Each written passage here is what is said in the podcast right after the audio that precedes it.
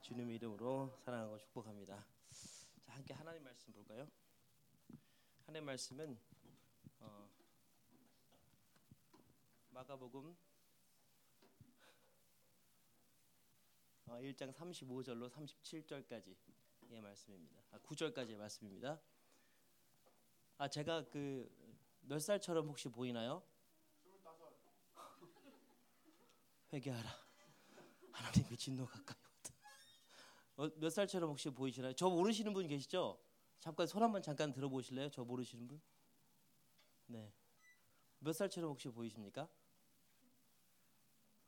얘기 잘하셔야 돼요. 제가 50입니다. 50. 올해 지금 1월 달로 나이가 50이 돼서 눈이 가까운 글씨가 잘 안 보여요. 그래서 좀 이해해 주시면 감사하겠습니다. 35절 39절인데 말씀이 짧기 때문에 함께 같이 봉독하겠으면 좋겠습니다. 시작. 새벽 아직도 밝기 전에 예수께서 일어나 나가 한적한 곳으로 가사 거기서 기도하시더니 시몬과 및 그와 함께 있는 자들이 예수의 뒤를 따라가 만나서 이르되 모든 사람이 주를 찾나이다. 이르시되 우리가 다른 가까운 말로 들어가자. 거기서도 전도하리니 내가 이를 위하여 왔노라 하시고 이에 온 갈릴리에 다니시며 그대 여러 회당에서 전도하시고 또 귀신들을 내쫓으시더라. 아멘. 잠시 기도하겠습니다. 하나님 아버지 감사합니다. 주님 정말 부족한 자가 하나님의 말씀을 감히 하나님의 말씀을 전합니다. 주님 저를 붙드시고 오직 아버지 하나님의 말씀이 온전히 저를 통해서 선포될 수 있도록 하나님 저를 오늘도 사용해 주십시오. 정말 마른 장작개비 같은 저입니다. 하나님의 은혜가 없으면 감히 말씀을 전할 수도 없고 그 말씀이 저희 말이 되고 하나님의 말씀이 안 됩니다. 주님 저에게 성령의 기름 부음을 부셔서 하나님의 말씀이 저를 통해서 증거되게 해주시고 여기 모인 너무나 귀한 청년들, 대학 청년들 주의 은혜가 온전히 그 마음 가운데 심겨지게 하여 주옵소서. 감사합니다. 예수님의 이름으로 기도했습니다. 아멘. 먼저 제가 제 소개를 잠깐 드릴게요. 저는 어릴 때 운동을 했습니다. 어릴 때 그 운동 선수를 잠깐 했던 기억이 있습니다. 아주 잠깐 했습니다. 태권도 선수를 했는데 다들 해보셨잖아요, 그렇죠? 태권도 선수 정도는 네, 부대표 선발전 나가고 다 그 정도는 하셨죠? 네, 안 하신 줄 알겠습니다. 어릴 때 운동을 했어요. 운동을 했는데 지는 게 정말 싫더라고요. 지는 게 싫어가지고 연습을 정말 많이 했던 기억이 있습니다. 어느 정도 했냐면 그 잠을 막 자는데 갑자기 발차기 하나가 안 돼요. 그러면 벌떡 깨가지고 그 발차기를 막 100번을 차고 잤어요. 그래서 뭐 이렇게 만족하면 자고 만족하지 않으면 몇 번 더 차고 잤고 이제 막 그리고 이제 상대방을 이겨야 되니까 전략을 짜고 제가 키가 작은 편이었거든요. 작은 편이었는데 전략을 짜고 앞발을 잘 쓰는 사람은 이렇게 해야 되고 정말 연습을 많이 했습니다. 그래서 저보다 너무나 잘하는 사람들이 많으니까 그 사람들을 뛰어넘기 위해서 제가 이제 입었던 게 웨이 자켓이었어요. 중량 자켓을 입고 운동을 하기 시작했습니다. 달리기를 하고 발차기를 할 때도 그 중량 자켓을 입고 발차기를 했습니다. 그러다가 이제 제가 원래 58kg 벤턴급 지금은 좀 바뀌긴 했는데 저는 이제 그때 이제 벤턴급을 뛰었는데 그러다가 이제 군대를 갔고 군대에서 이제 살이 많이 쪘어요. 엄청나게 많이 쪘고 그리고 이제 제대하고서 이제 시범단에 이제 들어가게 되었습니다. 시범단에 들어가게 되었는데 또 정말 열심히 했어요. 외국에 또 나갈 기회가 있어가지고 시범을 이제 준비하고 있었는데 정말 열심히 해서 시범을 준비했던 기억이 있습니다. 그러다가 무릎이 너무 아프더라고요. 제가 왼쪽 무릎이. 왜냐하면 왼쪽 무릎 많이 디디고 점프를 해야 되기 때문에 왼쪽 무릎이 아팠어요. 근데 이제 좀 미련했던 것 같아요. 쉬지 않고 휴식 없이 계속 운동을 했습니다. 계속 뛰는 연습을 하고 계속 발차기를 하고 540도를 차고 계속 연습을 했어요. 그러다가 어떤 일이 일어났을까요? 제 무릎이 망가졌습니다. 제 왼쪽 무릎이 망가져가지고 그 왼쪽 무릎에 이제 물이 차기 시작했어요. 물이 아주 많이 차기 시작했고 덕분에 한 1년 정도를 그 림핑했던 것 같습니다. 거의 발을 못 쓰고 뛰지도 못하고 이렇게 걸어다녔던 기억이 있습니다. 너무 아파가지고 막 이렇게 길거리를 가다가 너무 아파서 주저앉아가지고 막 울고 막 그랬던 기억도 있고요. 여하튼 2차 저차에서 좀 무릎이 좀 많이 호전됐습니다. 그러다가 제가 선교를 갔어요. 우크라이나를 선교를 갔는데 거기서 또 이제 제 전략은 태권도를 가르치고 그리고 이제 오는 학생들을 모아서 교회를 이제 시작하는 거였었어요. 그래서 많은 사람들이 왔습니다. 근데 이제 한국에서 오리지널 태권도 사범이 왔다니까 얼마나 많이 기대를 해요. 정말 또 열심히 또 운동을 했네요. 보여지기 위해서 선수부도 키웠고 시범단도 키웠으니까 정말 열심히 했어요. 또 무슨 일이었을까요? 예, 제 허벅지가 닭살 찢어지듯이 다 찢어졌습니다. 이 뒤 허벅지가 완전히 이렇게 찢어져가지고 허벅지가 정말 이만큼 부었어요. 시커멓게 돼가지고 발을 이제 오른발을 쓸 수가 없습니다. 바보 같았죠. 쉬었어야 되는데 못 쉬었어요. 쉬지 못하고 이겨야 된다는 중압감 때문에, 잘 보여야 된다는 중압감 때문에, 잘해야 된다는 생각 때문에 쉬지도 못하고 정말 열심히 했던 것 같습니다. 그 덕분에 제가 이제 태권도라는 것을 이제 꿈을 이제 완전히 접었던 계기가 되기도 했고, 지금 이제 다른 꿈을 꾸고 살아가고 있는데, 제가 이제 그 상황들 과정들을 겪으면서 한 가지 하나님께서 저에게 주신 주신 생각이 있습니다. 뭐냐면 잘 쉬자. 정말 잘 쉬어야 된다. 운동을 열심히 하는 것도 중요한데 쉬는 게 더 중요하다. 여러분, 공부도 열심히 하는 게 중요한데 쉬는 게 정말 중요합니다. 아시겠습니까? 잘 쉬시길 주님의 이름으로 부탁드립니다. 아멘. 바쁜 일상 가운데 여러분 어떤 모습으로 살아가고 있습니까? 저는 학교를 늦게 들어갔는데, 저 정말 그 대학교를 저는 한국에서 나왔거든요. 근데 정말 재밌게 다녔습니다. 도서관, 기도실, 강의실. 왜냐면 전 공부를 늦게 시작했으니까 남들보다 더 잘하고 싶어서 정말 열심히 공부를 했던 기억이 있어요. 그래서 저는 이제 대학생들만 보면 가슴이 막 뛰어요. 청년들만 보면 막 가슴이 뛰어요. 그리고 특히 이제 미국에서 제가 대학 학부 생활을 안 해봤기 때문에 그 학부 생활에 대한 미국 대학 학부 생활에 대한 그 로망이 좀 있습니다. 그 푸른 잔디에서 이 비스켓을 먹으면서 커피 한 잔을 딱 놓고서 책을 읽는 어떤 그런, 여러분들 다 그런 기억 있으시죠? 뭐 그런 기억이 없나요? 영화에서만 봤던 건가요? 바쁜 일상생활 가운데서 힘들고 어렵겠지만 여러분들 저는 열심히 사시고 그리고 여러분들이 잘 쉬셨으면 좋겠습니다. 쉼이 영성입니다. 잘 쉬는 게 영성입니다. 저는 오늘 그 예수님으로부터 그 신앙의 회복 탄력성에 대해서 한번 같이 봤으면 좋겠습니다. 본문 함께 읽겠습니다. 35절 37절 말씀입니다. 35절 37절 말씀 시작.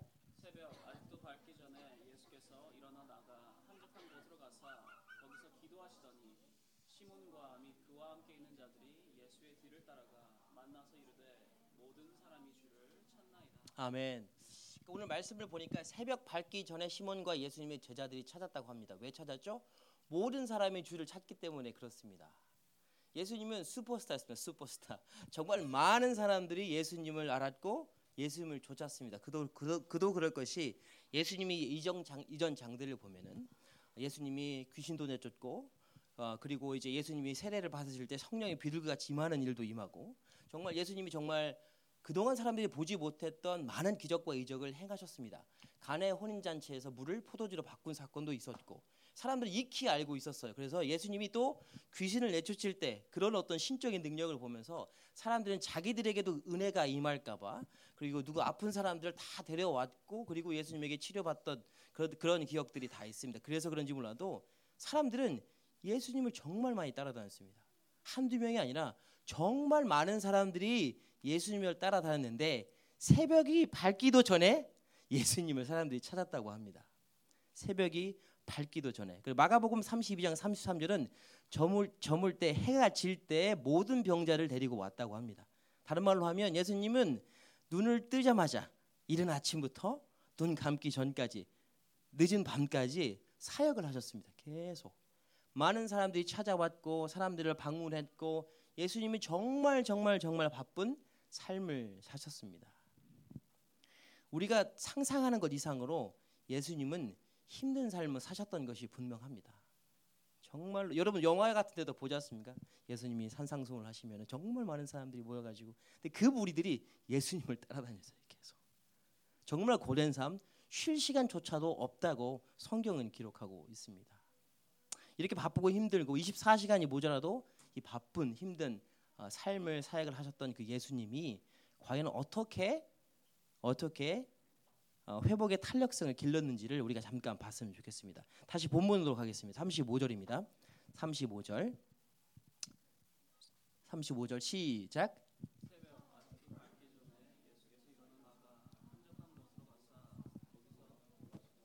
아멘.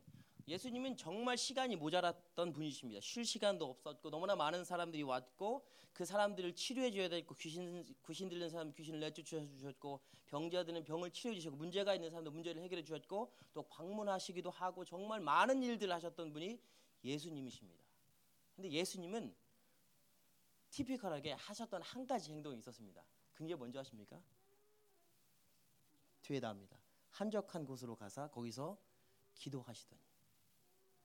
예수님이 회복 탄력성을 얻었고 회복을 하셨고 회복 탄력성을 길었던 것은 기도였습니다. 기도. 예수님은 성경 본문도 많이 그걸 증거하고 있지만 예수님은 기도를 자주 하셨습니다. 한적한 곳으로 가셨고 새벽 미명에 가셨고 제자들을 떠나보내고 산으로 가서 기도하셨고 예수님의 삶은 항상 기도로 이어졌다는 것을 우리가 알 수가 있습니다. 그런데 여러분 이런 생각하실 것 같아요. 왜 예수님이 기도를 하십니까? 하나님이신 분께서 우리가 좀 동떨어진 분 아닐까요? 그런데 성경은 말합니다. 예수님은 완전한 인간이셨고 완전한 인간으로 우리와 같은 동일한 경험을 하셨다고 합니다. 히브리서 4장 15절입니다. 예, 시작.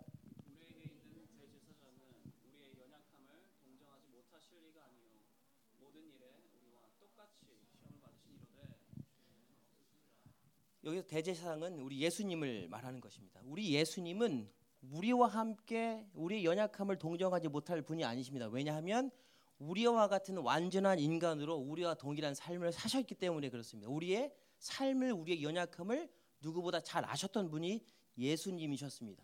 그리고 예수님은 우리와 똑같이 시험을 받으셨던 분, 완전한 인간으로서 시험을 받으셨던 분, 그분이 그 많은 그 바쁜 그 삶 가운데에서 자신을 회복하는 그 일이 바로 기도였다는 것에 여러분 주의를 기울였으면 좋겠습니다. 두 번째입니다.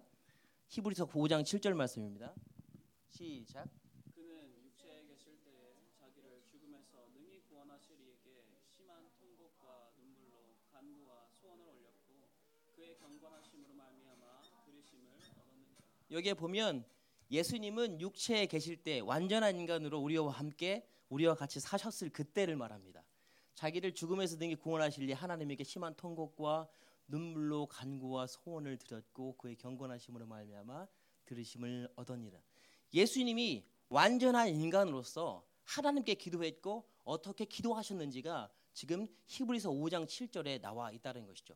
우리는 분명히 예수님을 하나님의 아들로 알고 있습니다. 그러나 at the same time 하나님의 아들이자 동시에 완전한 인간이셨다라는 것. 그리고 완전한 인간으로서 그 예수님이 자신의 회복을 경험하고 회복의 탄력성을 기르는 것으로 기도를 선택하셨다는 것에 우리는 주목을 해야 된다는 것입니다. 이런 예수님의 이 모습, 자신을 회복하고 자신의 영성을 회복하고 삶을 회복하고 생각을 회복하고 그리고 신앙의 회복 탄력성을 회복하는 이런 모든 과정들 가운데 한 가지 예수님의 습관이 있었는데 그건 기도하는 거라고 제가 말씀을 드렸습니다. 예수님의 습관을 잠깐 보겠습니다. 어디냐면 누가복음 22장입니다. 네, 넘겨주십시오. 네네, 네, 여기 있습니다. 39절만 한번 읽겠습니다. 39절 시작. 예수께서 나가사 습관을 따라 감람산에 가시매 제자들도 따라갔더니. 41절 시작. 그들을 떠나 돌 던진 말씀 가서 무릎을 꿇고. 예수님은 단지 그냥 필요에 의해서 필요할 때만 기도하신 것이 아니라 습관을 따라 항상 예수님을 기도하셨습니다. 그 모든 사역이 끝나고 나서 그 밤늦은 시간에 한적한 곳으로 가셔서 주님은 기도하셨고 아침에 일찍 일어나서 또 주님은 기도하셨습니다.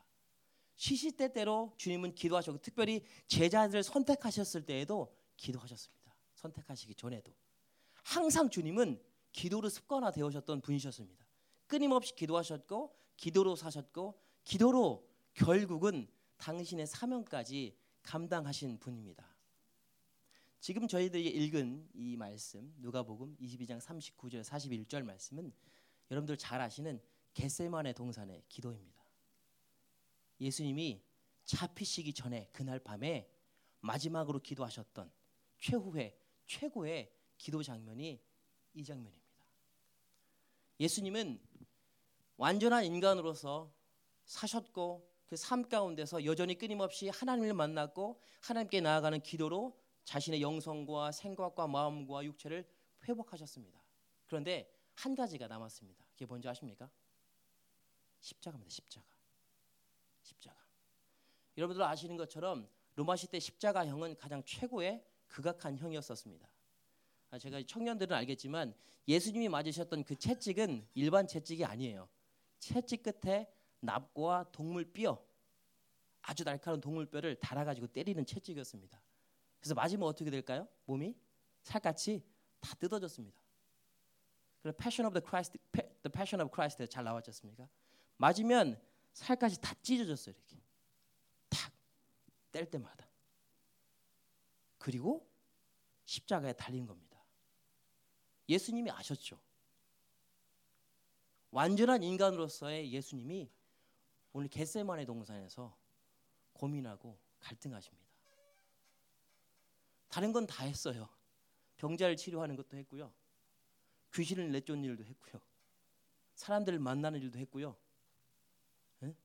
그리고 조그마한 보리떡과 물고기로 사람 5,000명을 먹이고 4,000명을 먹였던 일로 다 했습니다. 다 했어요. 그래서 많은 사람들이 쫓았고 그리고 예수님을 메시아라고 생각했습니다. 근데 하나가 남았습니다.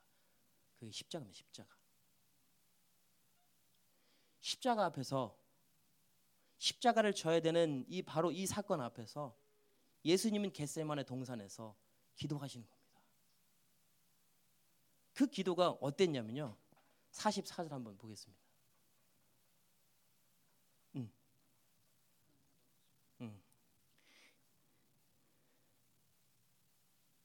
그 기도가 어땠냐면 얼마나 예수님께서 간절히 극심히 격렬히 기도하셨으면 땀방울이 핏방울로 변하는 그런 기도를 하셨어요. 주님이.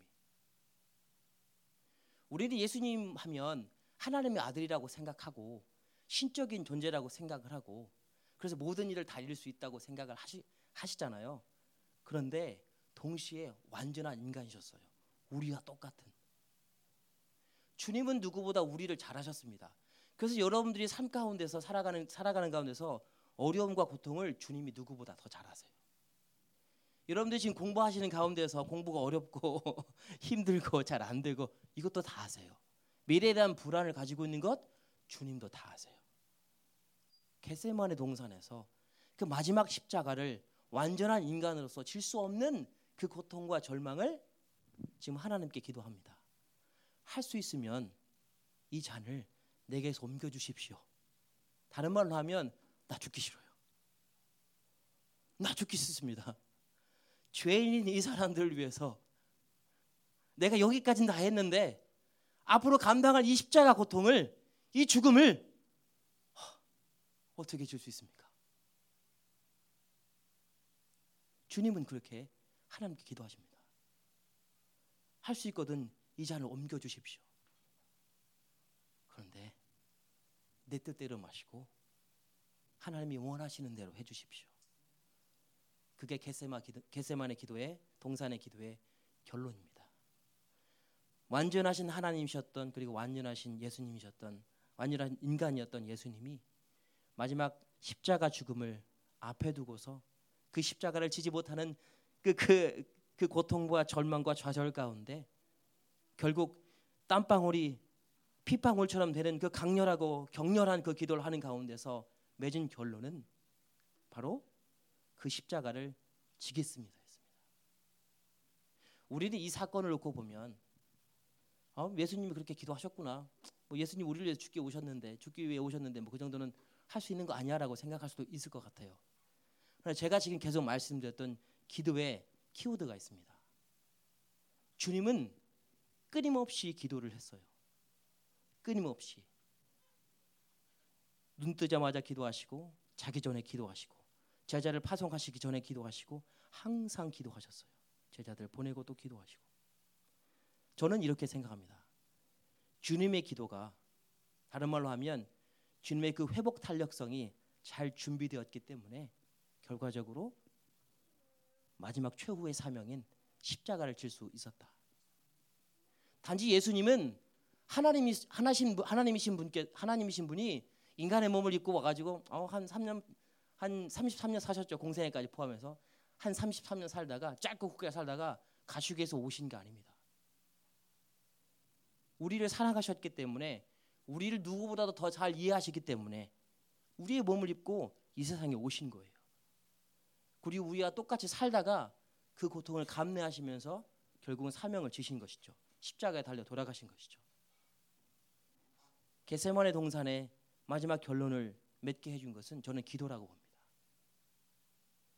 주님께서 끊임없이 붙들고 끊임없이 스트러글링하면서 끊임없이 흔들리면서 완전한 인간으로서 예수가 그럼에도 불구하고 그 십자가 사건을 붙들기 위해서 완성하기 위해서 겟세마네 동산에서 내가 하나님이 원하시는 그것을 지겠습니다라고 결정 내릴 수 있었던 근본적인 이유는 끊임없이 예수님이 기도를 하나님께 나아갔기 때문에 단지 일회적인 것이 아니라 매 순간순간 여러분도 보셨던 것처럼 습관을 따라 기도하셨기 때문에 그 기도하심으로 말미암아 결국 자신의 죽음까지도 택할 수 있었던 것이죠. 감당할 수 있었던 것이죠. 여러분 우리는 예수님으로부터 정말 배울 게 많은데 그 중에 하나가 있다면 기도입니다. 기도. 여러분 기도하시죠? 습관을 따라 기도하시는 분 계십니까? 필요할 때 말고.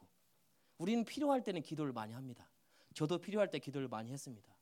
그런데 정말 여러분들이 매 순간순간 습관을 따라서 여러분의 쉼이 필요할 그때 예수님이 그러셨던 것처럼 여러분의 회복을 기도를 통해서 여러분의 회복을 도모하고 기도를 통해서 여러분의 회복을 일으키고 기도를 통해서 여러분의 회복을 만족할 만큼 이루도록 습관을 따라 기도하며 살아가고 있습니까? 저는 그것을 묻고 싶습니다. 왜 중요하냐면 이 겟세마네 동산에서 주님이 우리에게 보여주셨던 이 기도가 왜 중요하냐면 그리고 주님이 우리들에게 계속 보여주셨던 그 기도, 그 기도의 마지막 결정으로서 이 겟세마네 기도가 왜 중요하냐면 기도는 단지 우리의 필요를 채우는 것이 아니라 오늘 겟세마네 동산에서 봤던 것처럼 하나님을 만나는 시간이에요. 하나님 예수님도 하나님이셨던 그 예수님께서 완전하신 하나님 그 하나님이셨던 그 예수님도 아버지를 만났습니다. 하나님이라고 부릅니다. 하나님. 여러분이 기도하는 그 순간은 단지 어떤 신적인 존재에게 기도하거나 구도자들처럼 인도의 수행자들처럼 그렇게 지두스 크리스나무르띠 같은 그런 사람들처럼 앉아서 과부자를 들고서 기도하는 것이 아니라 하나님을 만나는 시간입니다. 하나님을 만나는 시간. 세상 그 어떤 순간보다도 놀라운 순간이라는 거죠. 여러분 야곱의 이름이 어떻게 바뀌었죠? 이스라엘. 어디서요? 야복강에서. 언제요? 하나님과 씨름할 때 기도로. 기도의 그 순간은 단지 허무맹랑한 말을 하는 것이 아니라 휘황찬란한 미사역을 사용해서 하나님을 부르는 것이 아니라 하나님을 만나는 시간이에요. 하나님을 만나는 시간. 하나님의 이름을 부르는 것이 그냥 허공에 아무런 생각 없이 아버지 하나님 오늘도 은혜를 이런 것이 아니라 하나님 하는 순간 여러분 안에 있는 믿음이 하나님과 커넥이 돼가지고 하나님을 만나는 시간이에요. 그리고 하나님을 만나는 사람들은 반드시 한 가지가 발생합니다. 그게 뭔지 아십니까? 오늘 주님이 그러셨던 것처럼 겟세마네 동산에서 자기 자신을 내려놓습니다. 할 수 있거든 이 잔을 좀 옮겨주십시오. 십자가 나 못 지겠습니다. 그 고통을 내가 아는데 못 지겠습니다. 내 뜻대로 마시고. 기도하는 가운데 하나님의 그 존전에서 지금 나와 함께 하신 하나님을 만날 때 하나님을 경험할 때 우리는 우리 자신을 내려놓게 됩니다. 반드시 내려놓게 되어 있어요. 그리고 나서 예수님이 말씀하신 것처럼 마지막 고백하신 것처럼 아버지 뜻대로 해주십시오. 다른 말로 하면 사명이 회복되면 사명이. 여러분 우리가 기도를 단지 우리가 원하는 것을 위해서 한다고 생각하지 말아요. 단지 내가 필요한 것을 위해서 기도한다고 생각하지 말아요. 기도하는 건 하나님을 만나는 것이고 하나님을 만날 때 우리가 가지고 있는 생각과 의지와 원하는 모든 것들이 내려지고 하나님은 나를 통해서 이루기를 원하시는 것을 받는 시간입니다. 아, 하나님 맞습니다. 그 사명이 내 거죠. 하나님 맞습니다. 내가 지금 유튜브에서 공부하고 있는데 내가 지금 공부하는 이유가 사실은 나 정말 잘 먹고 잘 살기 위해서가 아니라 나의 모습을 통하여서 하나님의 영광이 드러나기 위해서, 그게 맞습니다. 제가 컴퓨터 사이언스를 하는데 컴퓨터 사이언스 공부하는 분 계십니까? 아무도 안 계시네. 안 계세요? 제가 이 공부를 하고 있는데 이 공부하는 이유가 사실 정말 전 잘 살고 싶습니다. 좋은 여자 만나고 싶고, 아니죠, 신학생이죠. 좋은 남자 만나고 싶고, 다 좋은 꿈입니다. 그런데 여러분이 꿈을 꾸고 있는, 그리고 그 꿈을 위해서 기도하는 궁극적인 이유가 하나님이 내게 맡겨주신 사명을 이루기 위한 것이라는 것입니다. 하나님을 만날 때 그 일이 이루어집니다. 왜 우리가 하나님께 기도할 때, 하나님께 부르짖어 기도할 때, 하나님께 나아갈 때 자꾸 하나님의 음성이 안 들리고 하나님을 경험하지 않은 것 같고 여전히 내 생각에 가득 차 있는 줄 아십니까? 우리가 하나님을 만나지 못했기 때문에 그렇습니다. 여느 여타 종교인들과 마찬가지로 허무맹랑한 말도 안 되는 미사여기와 반복되는 말들, 마음에 정말 없는 얘기들 늘 하기 때문에 그렇습니다. 여러분 정말 간절하게 내 심장이 떨릴 만큼 하나님께 기도하며 간절히 나가본 적 있습니까? 오늘 예수님처럼 땀방울이 정말 핏방울이 되게 기도해 본 적 있습니까? 그리고 정말 기도하는 그 이유가, 부르짖는 이유가, 간절한 그 이유가 내가 아니라 하나님이 되어본 적 있습니까? 마태복음 6장 33절은 이렇게 말합니다. 너희는 먼저 그의 나라와 의를 구하라. 그리하면 이 모든 것을 너희에게 더하시리라. 여러분은 예수를 믿는 그 순간부터 여러분께 아닙니다. 여러분 믿으십니까? 아멘? 여러분은 하나님 거예요. 하나님 거. 하나님 거. 하나님 거란 말은 하나님이 원하신 대로 사셔야 된다는 거예요. 기도하는데 왜 응답이 안 될까요? 자꾸 마음이 무거워질까요? 내 삶의 신앙이 왜 힘들어질까요? 신앙을 하는데 자꾸 막 다람쥐 쳇바퀴 돌듯이 뭔가 헤매는 것 같고 왜 이럴까요? 그런 과정들이 분명히 있습니다. 그런데 왜 그게 반복될까요? 어쩌면 우리가 잘못 구해서 아닙니까? 구하지 않아서 그런 것이 아니라 잘못 구해서 아닐까요? 너희는 먼저 그의 나라와 의를 구하라. 그리하면 이 모든 것을 너희에게 더하시리라. 여러분이 하나님 나라를 꿈꾸고 하나님 나라를 위해서 전공을 선택하고 직장을 선택하고 살아갈 목적과 이유를 선택하면 하나님이 나머지 것들은 다 책임져 주신다는 말입니다. 근데 우리는 순서가 잘못됐어요. 하나님 이걸 채워주면 이걸 할게 왜요? 하나님 나에게 오늘 학비를 대주시면 제가 내일은 이걸 하겠습니다. 하나님을 위해서. 하나님 정말 나에게 이만큼 주시면 내가 하나님을 위해서 이만큼 하겠습니다. 하나님하고는 우리는 니고시에이트 하는 게 아닙니다. 우리는 하나님 거로 하나님이 원하시는, 하나님이 꿈꾸시는 그 나라를 이루어드릴 사명이 있습니다. 이게 사명이에요. 사명. 우리의 기도가 바뀌어야 합니다.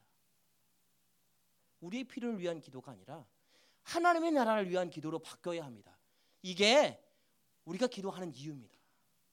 그리고 이게 진정한 의미의 신앙의 회복 탄력성이 회복되는 것입니다. 단지 우리가 기도하면서 필링이 좋아지고, 단지 우리가 기도하면서 아 오늘은 어제보다 좀 나았네, 하나님을 좀 사랑하시는 것 같다, 이런 걸 느끼는 것이 아니라 오늘 예수님처럼, 그리고 제가 방금 전에 말씀드렸던 야곱처럼 이름이 바뀌고 사명이 바뀌고 자신의 삶의 목적이 바뀌는 것, 우리가 이것을 부흥이라고 하지 않습니까? 부흥. 신앙의 회복은 다른 말로 하면 부흥이다. 부흥. 내 안에 하나님이 살아 숨쉬고, 내 안에 하나님의 말씀이 살아 숨쉬고, 내 안에 하나님 주신 사명 때문에 기쁨이 넘치고, 그래서 삶의 태도가 바뀌고. 여러분 눈 떠서 가장 먼저 하는 게 뭡니까? 오늘 하루도 아닙니까? 하나님의 사명자답게 사십시오. 여러분은 그냥 한 인생을 살다가 한 인생을 가는 사람들이 아닙니다. 제가 청년의 때에는 많이 방황을 했습니다. 안 믿으시겠지만 보기에는 되게 고고한 학같이 무슨 말인지 한국말 잘 모르시나요? Don't you understand Korean? 어릴 때 방황을 했던 적이 있습니다. 제가 청년에 대해서 가슴이 뜨거운 이유가 제가 제 청년의 시간을 낭비했기 때문에 그렇습니다. 저는 여러분이 단 1분 1초도 그 시간을 낭비하지 않았으면 좋겠어요. 넘어질 수는 있습니다. 쓰러질 수는 있습니다. 흔들릴 수 이런 걸 얘기하는 게 아닙니다. 저는 여러분이 삶을 살아가는 가운데서 끊임없이 기도로 예수님처럼 습관적으로 습관을 따라 기도함으로 하나님께 계속 나아감으로 말미암아서 하나님을 정말 만났으면 좋겠어요. 그리고 여러분의 사고나 생각 모든 것들이 다 내려지고 하나님이 주신 것들로 가슴이 안았으면 좋겠습니다. 그래서 여러분의 신분이 바뀌었다는 이 놀라운 사실이 진짜 믿어졌으면 좋겠고, 그러므로 말미암아 여러분의 삶의 태도가 바뀌어졌으면 좋겠습니다. 제가 학부 때 학교를 정말 늦게 들어갔습니다. 5년, 6년 정도 늦게 들어간 것 같아요. 그래서 정말 청년들은 아시겠지만 공부를 정말 피터지게 했습니다. 피터지게. 여러분들처럼 어릴 때부터 공부를 잘해가지고 대학교를 들어간 게 아니라 공부를 안 했어요. 운동을 했으니까. 막 공부를 하면서 뺨도 때리고 책을 읽는데 책이 안 읽혀지니까. 정말 근데 정말 노력을 많이 했습니다. 그러다가 안 믿으시겠지만 놀라지 마세요. 안 믿으시겠지만 제가 학부 그 전액 장학생이 되었어요. 그래서 전교 학생 중에 2명이 뽑혔는데 그 중에 1명이 제가 됐습니다. 그래가지고 저는 학교를 공짜로 다녔습니다. 학교를 공짜로 다녔는데 맨 마지막 학기 때 제가 놓칠 뻔했습니다. 제가 좀 약간 열심히 안 했거든요. 유학 준비한다고. 아 근데 이제 그날 그 다음 날 이제 발표가 나는데 제가 오늘이죠. 내일 이제 발표가 나는데 그 새벽에 산을 갔습니다. 산을 갔는데 공교롭게도 장대비가 쏟아졌습니다. 장대비가. 기도하러 갔습니다. 기도하러. 정말 기도를 정말 반 미친 사람처럼 기도한 것 같습니다. 하나님 살려달라고. 저 학교 졸업해야 된다고. 제발 학교 좀 졸업하게 해달라고. 나 돈이 하나도 없다고. 어떻게 하냐고 나 좀 살려달라고. 그렇게 기도를 했어요. 제 잘못이기도 했는데 여하튼 기도를 했습니다. 하나님께 막 기도하고 정말 살려달라고. 그 장대비를 다 맞았어요. 장대비를 다 맞으면서 무섭고 춥기도 했는데 하나님께 정말 기도했어요. 하나님 나 좀 살려주세요. 학교만 졸업하게 해주세요. 제가 학교도 늦게 들어왔는데 여기서 학교를 휴학하면 안 됩니다. 전 이제 유학도 가야 됩니다. 하나님 도와주세요. 하나님 살려주세요. 계속 기도하는데 하나님 제게 물으시더라고요. 너 진짜 원하냐? 왜 원하냐? 그때부터 비를 맞으면서 침묵했습니다. 그리고 하나님께 고백했던 것이 있습니다. 하나님 진짜 원합니다. 제가 근데 이 원하는 이유가 학교를 졸업하기 위한 것도 있고 다 그렇지만 전 진짜로 미국을 가고 싶습니다. 그리고 전 진짜로 하나님의 말씀을 전하고 싶습니다. 제가 미국으로 오려고 했던 이유가 공부를 하고 이런 것도 있었지만 저는 하나님의 말씀을 영어로도 전하고 싶었어요. 하나님이 좀 더 큰 세계를 저에게 보여주시길 원했고 그런 간절함이 저한테는 있었습니다. 그래서 하나님께 침묵으로 기도하기 시작했어요. 하나님께. 저는 그때 하나님의 음성을 들었고 하나님을 정말 만났다고 저는 확신합니다. 그러면서 제 안에 주신 확신이 있습니다. 제가 하나님께 대답하면서 제 안에 주신 확신이 있습니다. 그건 뭐냐면 나는 하나님 겁니다. 부모님이 다 돌아가시고 힘들게 살아왔고 학교도 늦게 들어와서 뺨을 때려가면서 코피가 터져가면서 그렇게 공부했고 학교도 하나님의 은혜로 마쳤고 하나님의 은혜 없으면 저는 껍데기입니다. 죽은 겁니다. 저는 하나님 겁니다. 하나님이 지금까지 인도해 주셨으니까 이제 앞으로도 인도해 주십시오. 저 정말 말씀을 전하며 살고 싶고 복음을 전하며 살고 싶고 희망이 없는 청년들에게 나 같은 놈도 살리시는 하나님이 있으니까 나 같은 놈도 사용하시는 하나님이 있으니까 나 같은 놈도 사랑하시는 하나님이 여러분의 하나님이라는 걸 정말 전하고 싶으니까 은혜 주십시오. 하나님 긍휼을 베풀어 주십시오. 그리고 하나님의 손에 내어 맡겼던 기억이 있습니다. 저는 제 자랑을 하려고 하는 게 아닙니다. 저는 여러분들에게 이렇게 말씀을 드리는 이유는 기도하라는 겁니다. 기도하라는 거. 10,000,000마디보다 기도하시라는 겁니다. 여러분의 어쩌면 여러분들은 황금 같은 시간을 그냥 그렇게 낭비하고 있는지도 모르겠습니다. 여러분 쉼이 필요한 그 시간에 여러분은 무엇 하십니까? 도파민으로 머리를 가득 채우고 계십니까? 무엇으로 여러분의 그 쉼이라는 그 시간을 채우고 계십니까? 저는 그 시간이 기도였으면 좋겠습니다. 예수님이 그러셨던 것처럼 눈을 뜨자마자 셀폰을 보면서 스탁이 좀 올라 이런 것이 아니라 그 눈을 뜨자마자 저는 여러분들이 무릎을 꿇었으면 좋겠습니다. 하나님 오늘도 살려주십시오. 하나님 오늘도 은혜 주십시오. 하나님의 은혜가 없이는 저는 오늘도 살 수가 없습니다. 오늘도 하나님이 내게 주신 그 비전을 깨닫게 해주시고 하나님 내게 맡겨주신 그 사명을 감당할 수 있는 믿음이 될 수 있도록 그 나의 영성이 나의 신앙이 회복을 일으킬 수 있도록 하나님 오늘도 은혜를 주세요. 자기 전에 전 여러분들이 기도하셨으면 좋겠습니다. 자기 전에 여러분 보통 뭐 하세요? 저 이런 얘기 좀 찔리긴 하는데 셀폰으로 책을 봅니다. 저는 물론 기도하죠 당연히. 전 여러분이 주무시기 전에도 기도하셨으면 좋겠습니다. 저는 아내를 정말 사랑합니다. 지금 아이들 때문에 아내와 같이 자지는 못하는데 제가 정말 행복한 시간은 아내의 손을 꼭 잡고 팔베개를 해주고 같이 잠잘 때였습니다.